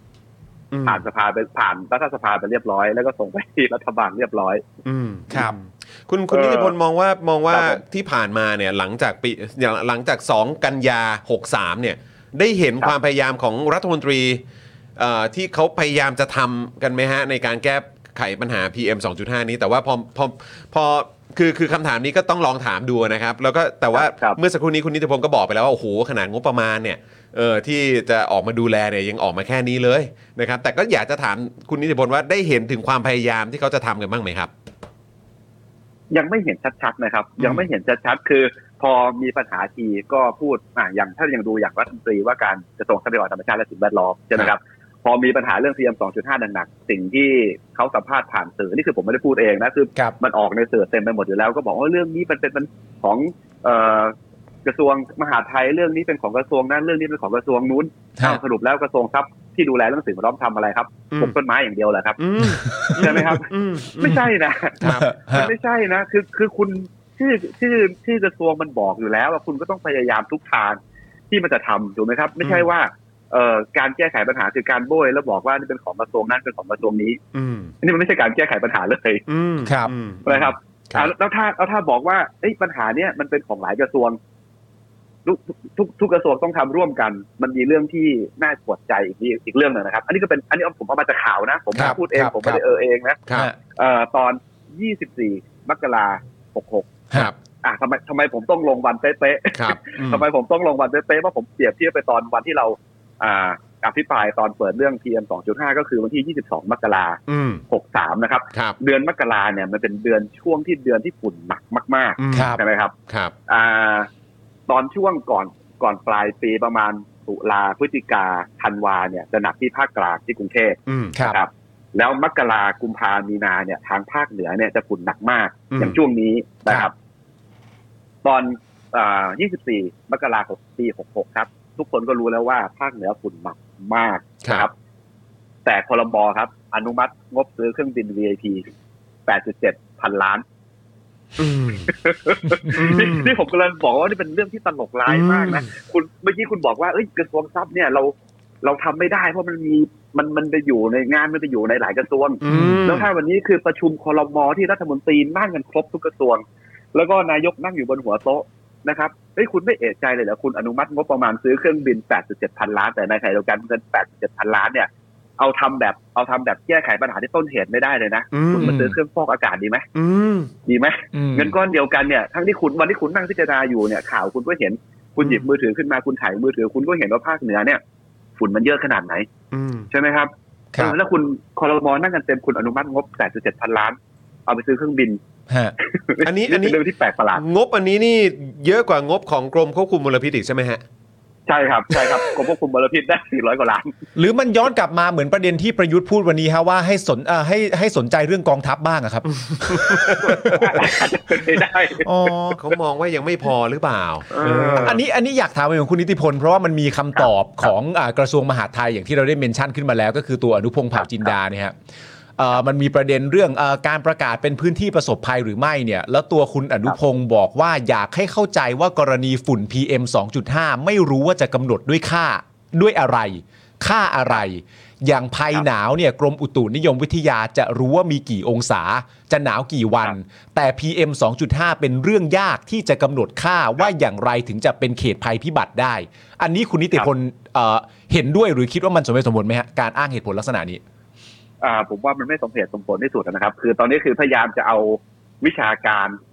มามากลบเหตุการณ์ที่มันเกิดขึ้นเฉพาะหน้า คือตอนเนี้ยคือมันไม่ต้องมันมันไม่ต้องดูแล้วนะครับ ว่ามันคือค่าอะไร ครับ นะครับ คุณแค่คุณอาคุณอาจคุณนั่งเครื่องบินไปเลยนะครับ จาก ฮะ กระทรวงมหาดไทยแล้วมาขึ้นเครื่องบินที่ดอนเมืองแล้วปะตรงดิ่งไปเชียงใหม่เลยครับ แล้วคุณก็ลงสนามบินมาคุณก็จามคุณก็ไอแล้วคุณมองขึ้นฟ้าไปเนี่ย ถ้าไปลงเชียงใหม่นะคุณมองไม่เห็นดอยสุเทพ อืม ถ้าคุณไป ครับลงเชียงราย แล้วคุณนั่งรถต่อไปหน่อยไปลงแม่สายแล้วไปไปหาชาวบ้านที่เขามายื่นเรื่องเอ่อร้องเรียนที่เมื่อวานที่แม่สายนะครับ คุณจะเห็นเลยว่าฟ้ามันเป็นสีแดงไปหมดแล้ว อืม นะครับ คุณเห็นกับตาอยู่ตรงนั้น คุณถอดหน้ากากแล้วคุณลองยืนหายใจอยู่นั้นสักห้านาทีครับนี่คือหลักฐานที่ชัดเจนที่สุดแล้ว ครับ คุณไม่ต้องมาถามหาว่าเอาเอาจะเอาค่านั้นจะเอาค่านี้จะเอาค่านู้น นะครับ มันเป็ คน รับ เรื่องที่มันเหมือนเป็นการแก้แก้ผ้าเหมือนแก้ตัวไปแล้วแล้วไม่อยากจะทำอะไรซะมากกว่า อืม นะครับ อืม โอ้ อืม นะครับ เออเราได้ยินหลาย ๆ ครั้งจากการสัมภาษณ์ ครับ เนี่ยนะครับ จะพูดถึงแบบเนี่ย ก็ต้องขอความร่วมมือกันด้วยประชาชนเนี่ย ครับ เออ โดยเฉพาะเกษตรกรทั้งหลายนะ หรือแม้กระทั่ง ครับ คนใช้รถใช้ถนนนะ เออ ก็ขอความ ครับ ร่วมมือกันด้วย เวลาเราได้ยินอะไรแบบเนี้ยครับ ผมละกันโดยส่วนตัวละกันผมอาจจะรู้สึกไปเองคนเดียวก็ได้ แต่ผมแค่มี ครับ รู้สึกว่าเฮ้ยแบบนี้มันเหมือนแบบอารมณ์ว่าปัญหาที่มันเกิดขึ้นเนี้ยมันมาจากประชาชนทั้งนั้นเลยว่ะ คือเราเราสมควรจะต้องรู้สึกอย่างนั้นไหมครับ หรือว่าจริง ๆ แล้วไม่มันไม่ใช่มันไม่ใช่พาร์ทของประชาชนเท่านั้นเออหรือแค่เกษตรกรเท่านั้น แต่ว่ามันมีส่วนอื่นที่มาเกี่ยวข้องด้วยเอออาจจะมีเรื่องของกลุ่มทุนอะไรหรือเปล่า เกี่ยวเรื่องของมาตรการการจัดการของรัฐบาลส่วนกลางหรือเปล่า อะไรแบบเนี้ยแล้วก็ ครับ การที่ไม่มีการกระจายอำนาจ อะไรแบบนี้ด้วยหรือเปล่า คืออยากอยากจะฟังความเห็นของคุณนิติพลนิดหนึ่งครับ ทั้งหมดเกี่ยวข้องกันหมดเลยครับผม ครับ ทั้งหมดเกี่ยวข้องกันหมดเลย แล้วก็ต้องถามว่าใครเป็นคนบริหารประเทศ เกษตรกรเป็นคนบริหารประเทศหรือเปล่า อืม ไม่ใช่นะครับ เกษตรกรไม่ได้เป็นคนบริหารประเทศ ครับ นะครับ มันเป็นมันเป็นแบบนี้นะครับ คือตอนเนี้ยเรารู้อยู่แล้วว่าต้นเหตุของ PM 2.5 มันมาจากอะไรบ้าง ครับ นะครับ รู้อยู่แล้ว ถ้าเท่านั้นท่านเหมือนที่ผมบอกไปตอนต้นรายการ พอรู้ปัญรู้ต้นเหตุอยู่แล้ว คุณก็ต้องไปแก้ปัญหาให้มันตรงกับต้นเหตุ อืม อย่างตอนนี้ใช่ไหมครับภาคเหนือเนี่ยอ่ะมันเป็นเรื่องเกี่ยวกับการเผา ต้องถามว่าเกษตรกรเขาอยากจะเผาไหมถ้าเขามีวิธีการอื่นที่มันดีกว่านี้ ครับ เขาไม่อยากจะเผาเขาเขาเขาก็ไม่อยากจะเผาหรอกครับ อืม แต่ประเด็นคือว่าหนึ่งเกษตรกรเนี่ย ทุกวันนี้ภาระมันหนักถูกไหมครับ ครับ ค่าปุ๋ยก็แพงค่ายาอะไรต่อมีอะไรก็ต้องก็แพง อืม ใช่ไหมครับ ลูกก็ต้องเรียนหนังสือพ่อแม่ก็ต้องดูแล ครับ เพราะฉะนั้นไม้ขีดก้านเดียวนี่คือต้นทุนที่ถูกที่สุดแล้วสำหรับการพอหลังจากเขาเก็บเกี่ยวแล้ว อืม แล้วเขาต้องรีบเตรียมแปลงเพื่อที่จะทำในแปลงถัดไป ครับ นะครับนั่นก็คือต้องใช้การวิธีการเผา อืม แล้ววิธีแก้ไขปัญหา อ่า รัฐบาลตอนนี้ก็บอกว่าอ้าวถ้าอย่างนั้นคุณก็อย่าเผาสิ อืม อ้าวแล้วก็ต้องหันไปบอกเกษตรกรเกษตรกรก็มองหน้ากันเลิกลักเลิกลักครับทีนี้เอาไม่ไม่ไม่ให้ผมเผาแล้วให้ผมทำยังไงอ่ะ ครับ ให้ผมเอาเอามีดมานั่งตัดทีละต้นทีละต้นอย่างนี้เหรอ อืม เมื่อไหร่มันจะหมด อืม อ่า ฮะ ใช่ไหมครับทีนี้มันต้องมันก็ต้องมีการจัดสรรงบประมาณใช่ไหมอย่างพรรคก้าวไกลเองเนี่ยเราเราเราเราเปิดนโยบายเกี่ยวกับเรื่องสิ่งแวดล้อมไปนะครับอ่าเราก็บอกเลยว่าเฮ้ยถ้าอย่างนั้นเนี่ย จากนี้ไปถ้าคุณไม่ต้องเผาเนี่ย คุณเปลี่ยนไปใช้วิธีรูปแบบอื่น เอาให้มันเหมาะกับพื้นที่นะนี่ย้ำก็คือต้องให้มันเหมาะกับพื้นที่ทางเหนืออาจจะเป็นเขาเป็นเนินทางภาคกลางอาจจะเป็นที่ราบ ครับ เราก็ไปใช้วิธีไปใช้วิธีการใช้กระบวนการให้มันถูกกับพื้นให้มันถูกกับพื้นที่ แต่เราไม่ได้บอกเปล่า ม เราบอกว่าเอ้ยจากนี้ไปคุณไม่ต้องเผา แต่การที่คุณไม่ต้องเผาเนี่ย คุณเอาเทคโนโลยีมาช่วยสิดูซิคุณจะทำยังไง อืม เราบอกว่าไอการที่ตอนที่นั่งกันงงๆเนี่ย คุณเอาไปตำบลละสามล้านบาท อืม ครับ นะครับหนึ่งพันตำบล เราให้เลยหนึ่งพันตำบลไอไอในตำบลที่เป็นพื้นที่ที่เกี่ยวกับเรื่องที่มีปัญหาเรื่องการเผาในภาคการเกษตรเยอะ ครับ ๆนะครับ ทีนี้ลองลองลองคุณจอนคุณปาลองนึกภาพเฮ้ยตอนนี้ฉันมีเงินอยู่สามล้านละโอเค ถ้าบอกว่าห้ามเผาตอนนี้ใช่ไหมอ่ะ ครับ นึกภาพไหมเรามีเงินในกระเป๋าแล้ว อืม หัวก็เริ่มคิดออก ฮะ มือก็เริ่มหยิบโทรศัพท์โทรหา หาข้อมูล เริ่มหาข้อมูล Google หาข้อมูลเอาสามล้านบาทตรงนี้นะครับเอ่อมาหนึ่งพันตำบลแบบเนี้ยแก้ไขปัญหาเรื่องการเผาแน่ได้แน่นอนภายในสามปี อืม นะครับ ค่ะ นี่คือการแก้ไขปัญหาเอา ต้องไปแก้ที่ต้นขั้วของมันเลย อืม นะครับ ถ้าเป็นทางเหนือเนี่ยเขาเรียกว่าแก้ที่เกา อืม นะครับ ครับ แก้ที่เกาต้องไปแก้ที่เกาเกาคือต้นเหตุของปัญหาต้องไปแก้ที่เกา ครับ นะครับ อืม เออ แต่ดูตอนนี้เหมือนจะพยายามแก้กันที่ปลายเหตุกันซะมากกว่า อืม ใช่ครับ อืม ปลายเหตุมากๆเลยครับปลายเหตุมากๆ ผมดูในในเพจของ drama addict ใช่ไหมครับ ก็ ครับ ตอนนี้คือภาพบนเป็นฝุ่นเต็มไปหมดเลยแล้วข้างล่างก็ฉีดน้ำกันอยู่ อื้อหือ ครับ ลอง ไม่ ดู ได้ ภาพ ช่วยเลย ไม่ได้ช่วย มัน เลย ไม่ได้ช่วยอะไรเลย อืม เอาเครื่องปิดไปไปไปโปรยน้ำลงมา มันก็มันก็แทบไม่ได้มันไม่ได้ช่วยอะไรเลย มันคือปลายเหตุมากๆ มันเป็นการทำแค่ว่า อ่ะ ฉันทำแล้วนะอย่าว่าฉันนะ อืม อ่ะ ก็ทำแล้วอ่ะ ทำแล้ว ใช่ไหมเออเราว่าก็ทำแล้วอ่ะ เออ ม โอ้โหอย่าบ่นได้ปะ ทำแล้ว อืม ใช่ทำแล้วก็พอแล้วสิอ่ะ อืม เมื่อกี้เมื่อกี้ผมพูดถึงภาคการเกษตรไปแล้วนะ ครับ ทางเหนือเนี่ยทางเหนือเนี่ยถ้าคุณได้ตำบลละสามล้านบาทนะครับพันตำบลเนี่ยคุณแก้ไขปัญหาเรื่องการเผาได้แน่นอนเพราะคุณไปคิดเทคโนโลยีต่างๆ ได้ อืม ทีนี้ไปดูภาคอื่น เอา ครับ ดูภาคอื่นกันต่อเอายกตัวอย่างเช่นเอาตะวันออกก็แล้วกัน อืม ครับ ตะวันออกเนี่ยภาคอุตสาหกรรมเยอะใช่ไหมครับอุตสาหกรรมเยอะสิ่งที่มันน่ากังวลมากที่สุดก็คือ เราไม่รู้ว่ามันมีสารพิษตัวไหนที่อยู่ในมันอยู่ในโรงงานอุตสาหกรรมบ้าง ครับ นึกออกไหมครับ อย่างที่เรามีปัญหาโรงงานระเบิดเอ่ย อืม อะไรต่อมีอะไรอย่างเงี้ย ครับ เฮ้ยไอสารพิษที่มันอยู่ในโรงงานที่มันหรือว่าโรงงานที่มันปล่อยควันออกมามันมีสารพิษอะไรบ้างวะ ครับ เราไม่รู้เลย ใช่ไหมอ่ะ อืม ก้าวไกลเราบอกเอ้ยถ้าถ้าไม่รู้อย่างเงี้ย กฎหมายที่มันต้องออกเลยนะก็คือกฎหมายที่ใช้เอ่อให้แสดงเอ่อตัวสารพิษนะครับ ครับ ว่ามันคืออะไรเอาเอาเรียกง่ายๆว่ามันคือกฎหมาย PR PR อืม อ่า ครับ ครับ ก้าวไกลก้าวไกลเคยเสนอเคยเสนอสภาไปแล้วนะ อืม แต่ว่าโดนตัดตก อ่า อ่ะโดนตัดตก อันนี้คือภาคอุตสาหกรรม ครับ เอาแล้วแบบนี้เราจะไปรู้ได้ไงว่าโรงงานอุตสาหกรรมแต่ละที่มันปล่อยฟันมันปล่อยสารพิษอะไรออกมา อืม ใช่ไหมครับ อืมอืม เออ อันนี้ก็แย่สิอย่างนี้ก็แย่ อหือคือ นี่อะไรครับ อันนี้งั้นงั้นถามต่อครับ คือคือเมื่อกี้ ครับ เราเราคุยกันถึงแบบวิธีการแก้ปัญหา อันนี้ก็เป็นพาร์ท ครับ หนึ่งที่จริง ๆ แล้วทางก้าวไกลก็เอ่อเสนอกันด้วยนะครับ ครับ แล้วก็มี ครับ ที่เคยเสนอไปแล้วก็มีด้วยนะครับ แล้วก็โดน ครับ ปัดตกไปแล้วก็มีด้วย อืม นะครับคราวนี้ ใช่ เอ่อคือผมคิดว่ามันน่าจะมี 2 อย่างที่ที่จริง ๆ เหมือนเหมือนเราคุยกันใช่ไหมครับเอ่อแล้วก็แล้วก็เราก็จะได้ยินเสียงเอ่อจะได้ยินคำเหล่านี้ออกมานะครับ อย่างผมอ่านในเพจของคุณนิจพลเองก็มีการพูดถึงเรื่องของการกระจายอำนาจ อืม นะครับ ครับ กับอีกพาร์ทหนึ่งนะครับที่ที่หลายคนก็พูดถึงแล้วก็มีการเสนอกันก็คือเรื่องของการเอ่อการการใช้กฎหมาย ครับ นั่นเอง ครับ อยากจะถามความเห็นคุณนิติพลครับว่าการ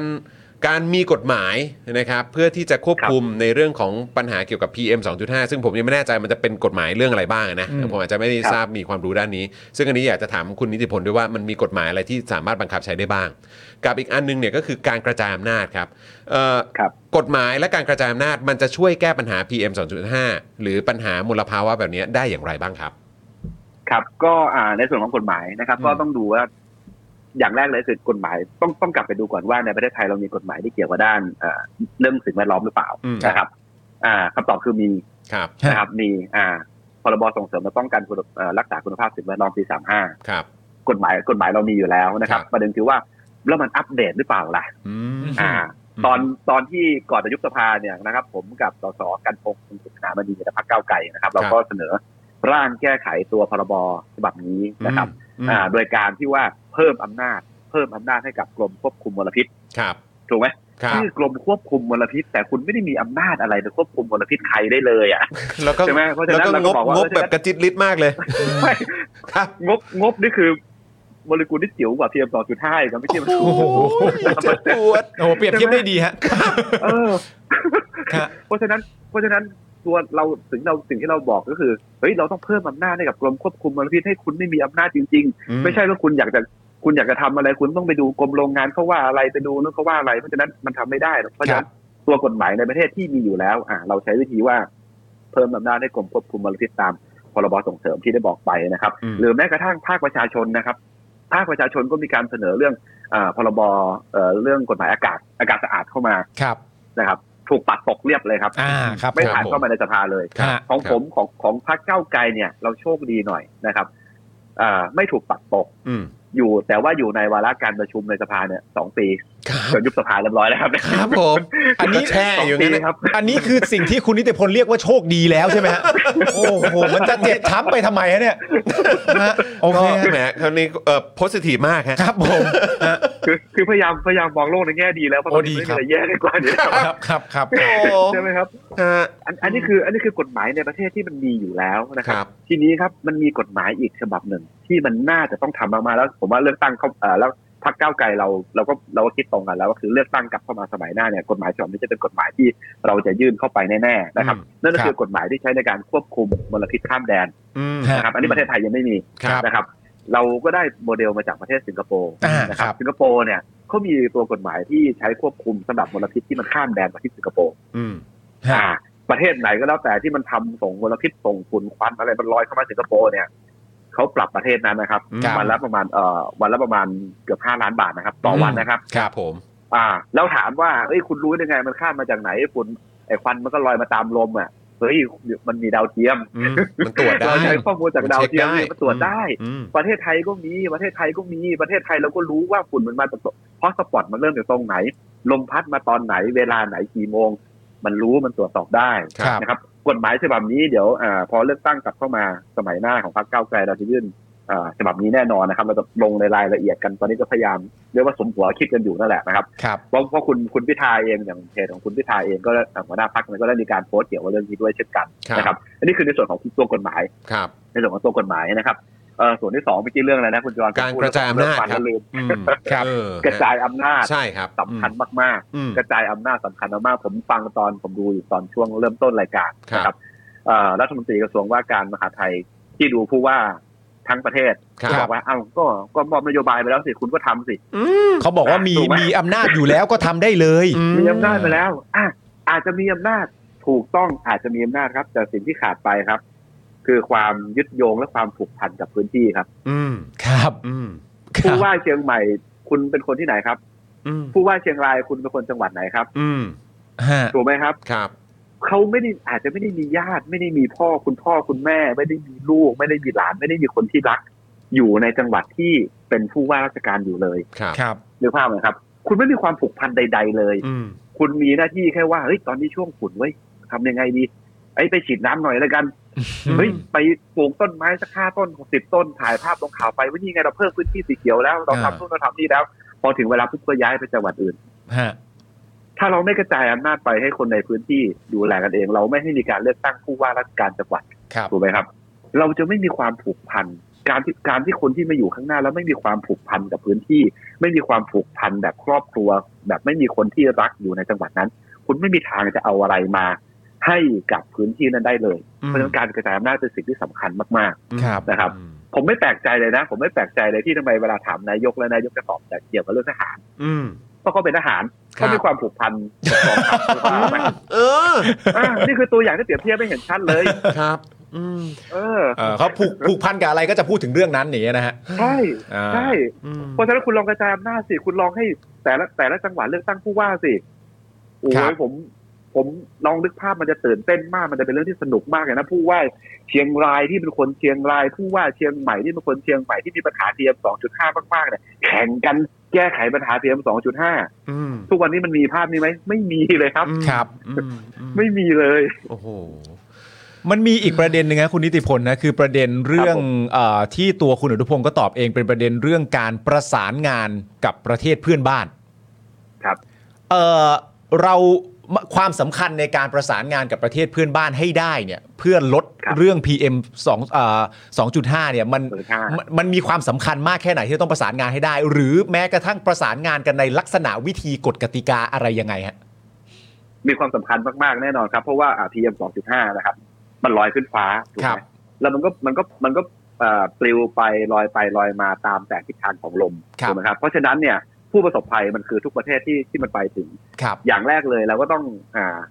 เอาตัวเลขทั้งหมดที่มีแบ ครับ บ เป็นวิทยาศาสตร์นะครับ ฮะ ข้อมูลดาวเทียม ทิศทางลมต่างๆ มาวางบนโต๊ะในการพูดคุยเจรจา ครับ ถูกไหมครับยุคนี้มันคือยุคของข้อมูลข่าวสารถูกไหมครับเรามีข้อมูลข่าวสารที่เชื่อเชื่อถือได้แบบนี้แล้ว เอาตัวเลขมาเปิดแบบนี้แล้ว นี่คือการเริ่มต้นในการพูดในการคุยที่ดี ครับ นะครับ อ่า แล้วแล้วแบบนี้ ในเมื่อมันมีตัวเลขที่มันชัดเจนแบบนี้ ฮะ อันที่หนึ่งแล้ว การพูดแบบมีวิสัยทัศน์ของผู้นำนะครับ ก็เป็นเรื่องที่สำคัญมากๆอีกเช่นกันนะครับ ถ้า ครับ ผู้นำที่มาจากประชาชนจริงๆด้วยภาพนะครับ สิ่งที่เขาจะพูดเขาต้องพูดถึงต้องพูดถึงประชาชน ครับ ใช่ไหมถ้าผู้นำที่มาจากไม่ใช่ประชาชนเขาก็จะพูดแต่เรื่องที่มันไม่ใช่ประชาชน อืม เพราะฉะนั้น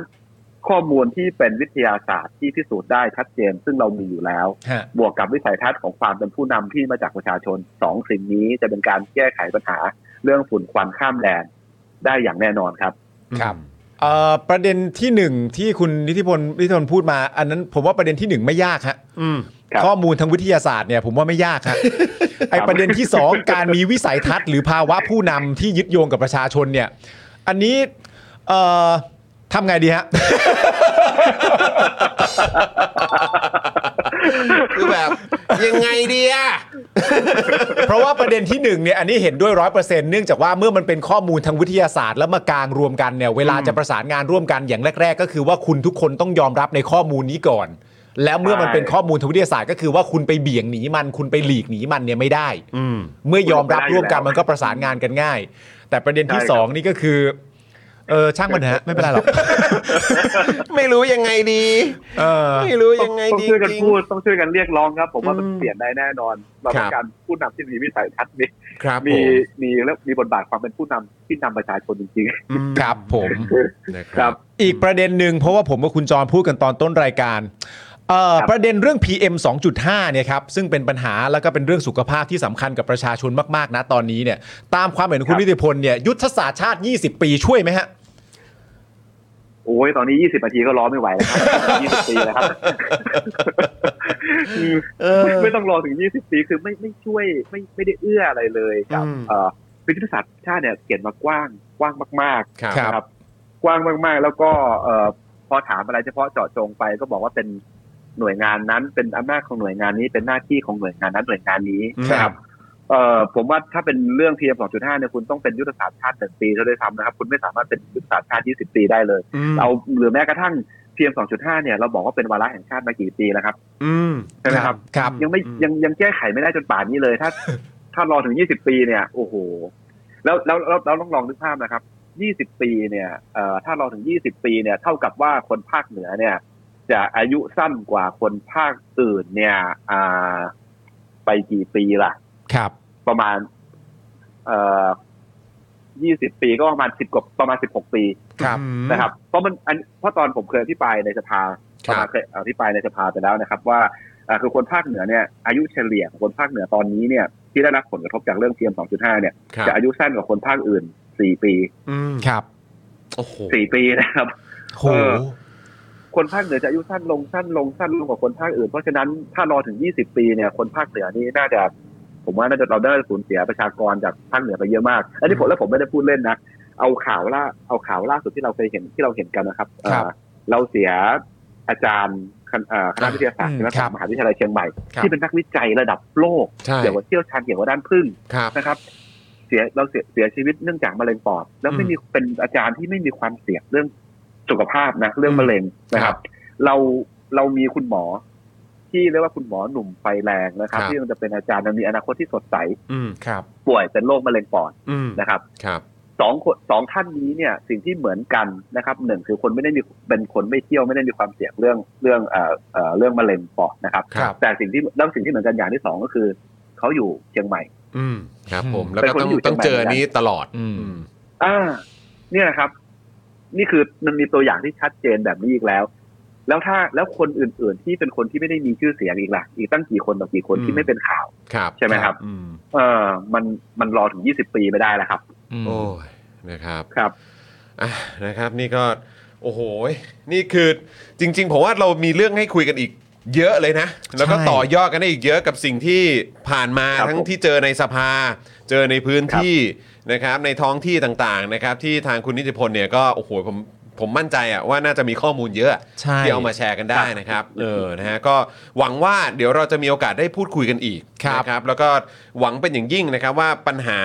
เรื่องของ PM 2.5 เนี่ยนันจะอย่างน้อยก็ตอนเนี้ย ฮะ เอ่อขอให้มันทุเลาลงนิดนึงเพราะเป็น อืม ห่วงคนในพื้นที่มากๆครับ งั้นงั้นขออีกคำถามหนึง ครั นะ บ คุณนิติพลนะใน ได้ครับ ในระยะสั้นนะฮะ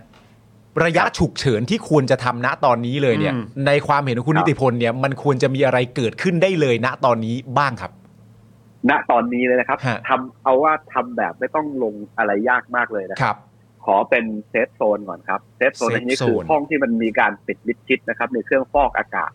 นะครับเพราะตอนนี้มันทำอะไรไม่ทันแล้ว เพราะฉะนั้น อืม สิ่งที่เราต้องทำณเวลานี้ก็คือเอาคนที่เรารัก เอาคนที่มีความเสี่ยงนะครับ ผู้สูงอายุเด็กเล็กนะครับ เข้ามาอยู่ในในในบ้านในห้องหรือสถานพยาบาลอะไรก็แล้วแต่ที่มีปิดมิดชิดนะครับในเครื่องฟอกอากาศที่มีอากาศดีๆ ให้กับเขาได้อยู่ก่อนเลยนะครับ แล้วเรื่องนี้ทำได้ทันที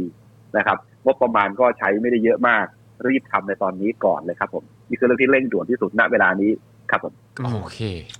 โอเคครับผมนะฮะ ครับ วันนี้ขอบคุณคุณนิติพลมากๆเลยนะครับ แล้วก็หวังว่าเราจะมีโอกาสได้พูดคุยกันอีกนะครับผม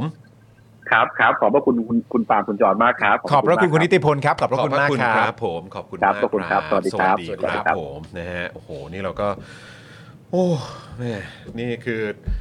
ก็ได้คุยกับคุณนิติพลนะครับ ก็ทำให้รู้ว่าการทำงานในคณะกรรมาธิการเป็นอย่างไรนะครับ อืม ต่อเนื่องไปจนถึงพิมพ์ออกมาเรียบร้อย ไป ใช่ วางอยู่ที่โต๊ะนายกและโต๊ะเหล่าครมทั้งหลายเรียบร้อยแล้ว ใช่ นะครับแต่ทุกวันนี้ก็เป็นอย่างนี้ยแหละครับ คุณผู้ชมฮะและย้ำอีกครั้งหนึ่งนะครับ คณะกรรมาธิการวิสามันพิจารณาศึกษาแนวทางการแก้ไขปัญหาฝุ่นละอองขนาด PM 2.5 อย่างเป็นระบบเนี่ย มันไม่ใช่คณะกรรมาธิการของฝ่ายค้านนะฮะ อืม มันเป็นคณะกรรมาธิการทั้งหมดนะฮะ ทั้งหมดของแบบทุกพักในสภาร วมตัวกันเพื่อจะมาศึกษาเรื่องนี้อะ ครับ ศึกษาเรื่องนี้เสร็จเรียบร้อยเนี่ยข้อมูลทั้งหมดไปวางอยู่หน้ารัฐบาลไปวางอยู่หน้าคอรมอแล้วอะการอภิปรายในวันนั้นที่เกิดขึ้นมาเสร็จเรียบร้อย เสียงไม่แตกเลยอะ ครับ แล้วทุกวันนี้ก็นี่คือสิ่งที่เราเจอฮะ ครับอืมนะฮะงั้นเอ่อระหว่างนี้เดี๋ยวคุณต้องบอกครูทอมก่อนว่าเดี๋ยวขอเลทนิดนึง อ๋อ นะครับเดี๋ยวบอกครูทอมก่อนว่าขอเลทนิดนึง ใช่ นะครับเพราะว่าเนื้อหาข่าวเรายังยังไม่จบ ครับ ขอสักประมาณสักเท่าไหร่ ทุ่มสี่ห้าได้ไหม เดี๋ยวลองลอง ทุ่ม บอก ทุ่ม ดู สี่ห้าแล้วกันนะครับนะงั้นเดี๋ยวระหว่างนี้นะครับ เดี๋ยวผมจะผมจะเอ่อขออัปเดตในประเด็นของนโยบายของพรรคการเมือง ที่เขาเสนอมาดีกว่าว่าจะแก้ PM 2.5 อย่างไรนะครับ เริ่มที่พรรคชาติไทยพัฒนาก่อนไหมนะครับ ที่มีวราวุธศิลปะอาชา รัฐมนตรีว่าการกระทรวงทรัพยากร ธรรมชาติและสิ่งแวดล้อมอะนะครับ แล้วก็เป็นแคนดิเดตนายกของพรรคด้วย เขาก็บอกว่า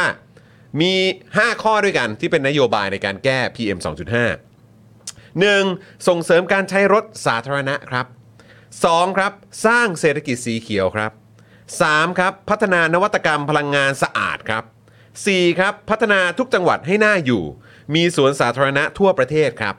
5. ครับ พัฒนาให้ประเทศไทยมีสภาพแวดล้อม และสภาพอากาศที่ดี มีป่าไม้แหล่งน้ำอุดมสมบูรณ์ครับ นี่คือนโยบายจากวราวุธศิลปะอาชา ชาติไทยพัฒนาแคนดิเดตนายกครับผม และปัจจุบันเป็นต้องเรียกว่ารักษาการใช่ไหมเออ อใช่ครับ รักษาการรัฐมนตรี ครับ เอ่อกระทรวงทรัพยากรธรรมชาติและสิ่งแวดล้อมนะครับ คุณผู้ชมให้กี่คะแนน เต็ม 10 ให้กี่คะแนนครับ อ๋อนี่จะให้คะแนนกันเหรอ ก็ลองให้คะแนนก่อนก็ได้ โอเค เออคุณผู้ชมคิดเห็นว่ายังไง เต็ม ครับ 10 ให้กี่คะแนน ครับ นโยบายของพรรคพลังประชารัฐครับนะฮะหนึ่งส่งเสริมให้ใช้รถพลังงานไฟฟ้า ทั้งรถยนต์ส่วนบุคคลและรถเมล์ครับ ครับ 2ครับผลักดันให้ปลูกต้นไม้ 1 ล้านต้น ในสวนสาธารณะในกรุงเทพ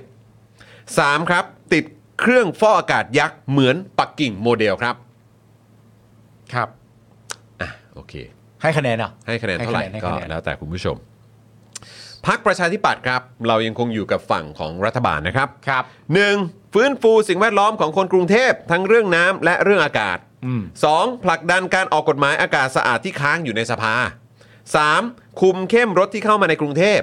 4. คุมเข้มการก่อสร้างครับ อืมเป็นสไตล์คุมเข้มนะ คุม โดย เข้ม มาก ครับ เป็นสไตล์คุมเข้มเข้มๆนะ คุมเข้มครับ คุมเข้มเข้ม อ่ะมาที่พักพูดแล้วทำกันมางดีกว่า ภูมิใจไทย ภูมิใจไทยครับ อืม หนึ่งรถเมล์ไฟฟ้าเรือไฟฟ้าทำให้ครอบคลุมทั้งกรุงเทพ ว้าว 2. ติดโซล่าร์รูฟฟรี ลดโลกร้อนทุกครัวเรือน อันนี้ก็อยู่ตามป้ายนะ 3. วินมอเตอร์ไซค์ไฟฟ้าคันละ 6,000 บาทครับ ให้ผู้ขับขี่ทุกคนสามารถเปลี่ยนมาใช้รถมอเตอร์ไซค์ไฟฟ้าในราคาที่เอื้อมถึงครับ เหรอ ครับอ้าวชาติพัฒนากล้าบ้างดีกว่า เอ้ยกล้าเลย นะคุณกรณ์ครับ กล้าเลยคุณกรณ์กล้าไป 1. ครับพันธบัตรป่าไม้ครับ ทำอะไรอ่ะ อันนี้คงต้องไปดูรายละเอียดนะ ครับ ว่าพันธบัตรป่าไม้นี่คือยังไงสองครับเพิ่มเอ่อเพิ่มพื้นที่ป่าในประเทศให้ได้ 40% 40%ของพื้นที่โดยรวมสามครับ เพิ่มพื้นที่ป่าที่ถูกบุกรุกจากการเผาป่าทำเป็นไร่ข้าวโพดครับ เพิ่มพื้นที่ป่าที่ถูกบุกรุกจากการเผาป่า เพื่อไปทำเป็นไร่ข้าวโพดอืมนะครับ แล้วไร่ข้าวโพดมันจะกลับเข้าปัญหาเดิมไหมไม่รู้ โอเค ไม่รู้เหมือนกันนะครับ อ้าวไทยสร้างไทยบ้าง ไทยสร้างไทยบอกว่ามี 1. แก้ปัญหารถควันดำ 2. ใช้มาตรการ work from home 3. สนับสนุนให้ประชาชนเข้าถึงหน้ากาก N95 เพื่อป้องกันตัวเองจากมลพิษ เลิกเก็บภาษี N95 ของเพื่อไทยครับ 1. ห้ามเผาป่า เผาไร่จริงจัง 2. เจรจากับประเทศเพื่อนบ้านและเอกชนไทย ห้ามเผาไร่จริงจัง ครับ 3. เปลี่ยนรถเมล์กทมหลายพันคันเป็นรถไฟฟ้าโดยเร็วที่สุด 4. คุมเข้มรถปล่อยควัน โรงงานปล่อยมลพิษไซต์งานก่อสร้าง 5. ทำไทยเป็นศูนย์ผลิตรถไฟฟ้า ดันราคาลง คนใช้รถไฟฟ้ามากขึ้น และ 6 ครับ ผลักดันกฎหมายอากาศสะอาดครับผม ครับผลักดันกฎหมายอากาศสะอาดที่มันค้างอยู่ตอนนี้ ที่มัน นะ ค้างอยู่นะครับนะฮะก็ทางเพื่อไทยก็เอ่อมีเอ่อนโยบายดังต่อไปนี้นะครับ อย่างที่เราให้ฟังไป ครับ คราวนี้มาถึงก้าวไกลนะครับ 1. ป้องกันการเผาเปลี่ยนก๊าซเรือนกระจกเป็นรายได้กำจัดการเผาภายใน 3 ปี งบปรับตัวตำบลละ 3 ล้านบาท 1,000ตำบลนะครับ 2. เปลี่ยนการเผาเป็นเงินในกระเป๋าเกษตรกร งบอุดหนุนปลูกข้าว เปียกสลับแห้ง แทนการเผา สร้างอุตสาหกรรมแปรรูปฟางข้าว และสั่งข้าวโพดแทนการเผา 4. เออสามครับโทษทีครับ 3 นะครับ ส่งเสริมขนส่งสาธารณะ 4. ตรวจสภาพรถยนต์ฟรีปีละครั้ง 5. ตรวจวัดสภาพอากาศเตือนภัยให้เร็วตามมาตรฐานสากล 6. แก้ปัญหาฝุ่นควันข้ามแดน ผลักดันพรบอากาศสะอาด ซึ่งมีการกำหนดโทษของผู้ที่ปล่อยควันพิษ ข้ามพรมแดน รวมไปถึงการลงโทษบริษัทไทย และบริษัทต่างประเทศ ซึ่งมีส่วนก่อให้เกิดมลภาวะแก่ประเทศไทยครับ นะฮะทั้งนี้นะครับได้พยายามหานโยบายการแก้ปัญหามลพิษ และฝุ่น PM 2.5 ของพักรวมไทยสร้างชาติแล้วนะครับ ครับผม เราได้พยายามแล้ว พยายามแล้ว แต่ไม่พบข้อมูลใดๆนะครับจึงได้อินบ็อกซ์ไปถามที่เพจ รวมไทยสร้างชาติ แล้วก็ได้รับคำตอบว่า ทางพักมีแนวนโยบายด้านสิ่งแวดล้อมที่จะแถลงรายละเอียดเร็วๆนี้ ติดตามได้ทางช่องทางต่างๆ ครับ เราตามนะ ขอบคุณทีมงานของเราด้วย เราตามแล้ว เจ้มจนมาก เขเขาตอบมาว่าทางพักมีแนวนโยบายด้านสิ่งแวดล้อมที่จะแถลงรายละเอียดเร็วๆนี้ ติดตามได้ทางช่องทางต่างๆนะครับ ครับ ก็คุณผู้ชมก็รอหน่อยไหวไหมอะ อืมเราไหวไหม รอไหวไหมเขาบอกว่าเรื่องสิ่งแวดล้อมอะคุณผู้ชม ครับ ก็คิดภาพที่คุณผู้ชมเจออยู่นะตอนนี้อะก็ก็รอหน่อยละกันนะครั ครับ บ ผมรายละเอียดก็เร็วๆนี้ ก็เดี๋ยวเดี๋ยวได้ได้ได้คงได้รู้กันก็รอหน่อยฮะรอหน่อย รอหน่อยนะอืมนะ แต่เท่าที่ฟังมานะตอนนี้เนี่ยก็รู้สึกว่าจะมีเพื่อไทยกับก้าวไกลนะที่จะพูดประเด็นเรื่องเพื่อนบ้านด้วยอะ ใช่ นะครับผม ถูกต้องครับผม อันอื่นก็จะเป็นแนวทางในประเทศนะ ครับ อันนี้มีเพื่อนบ้านแถมเข้าไปด้วย โอเค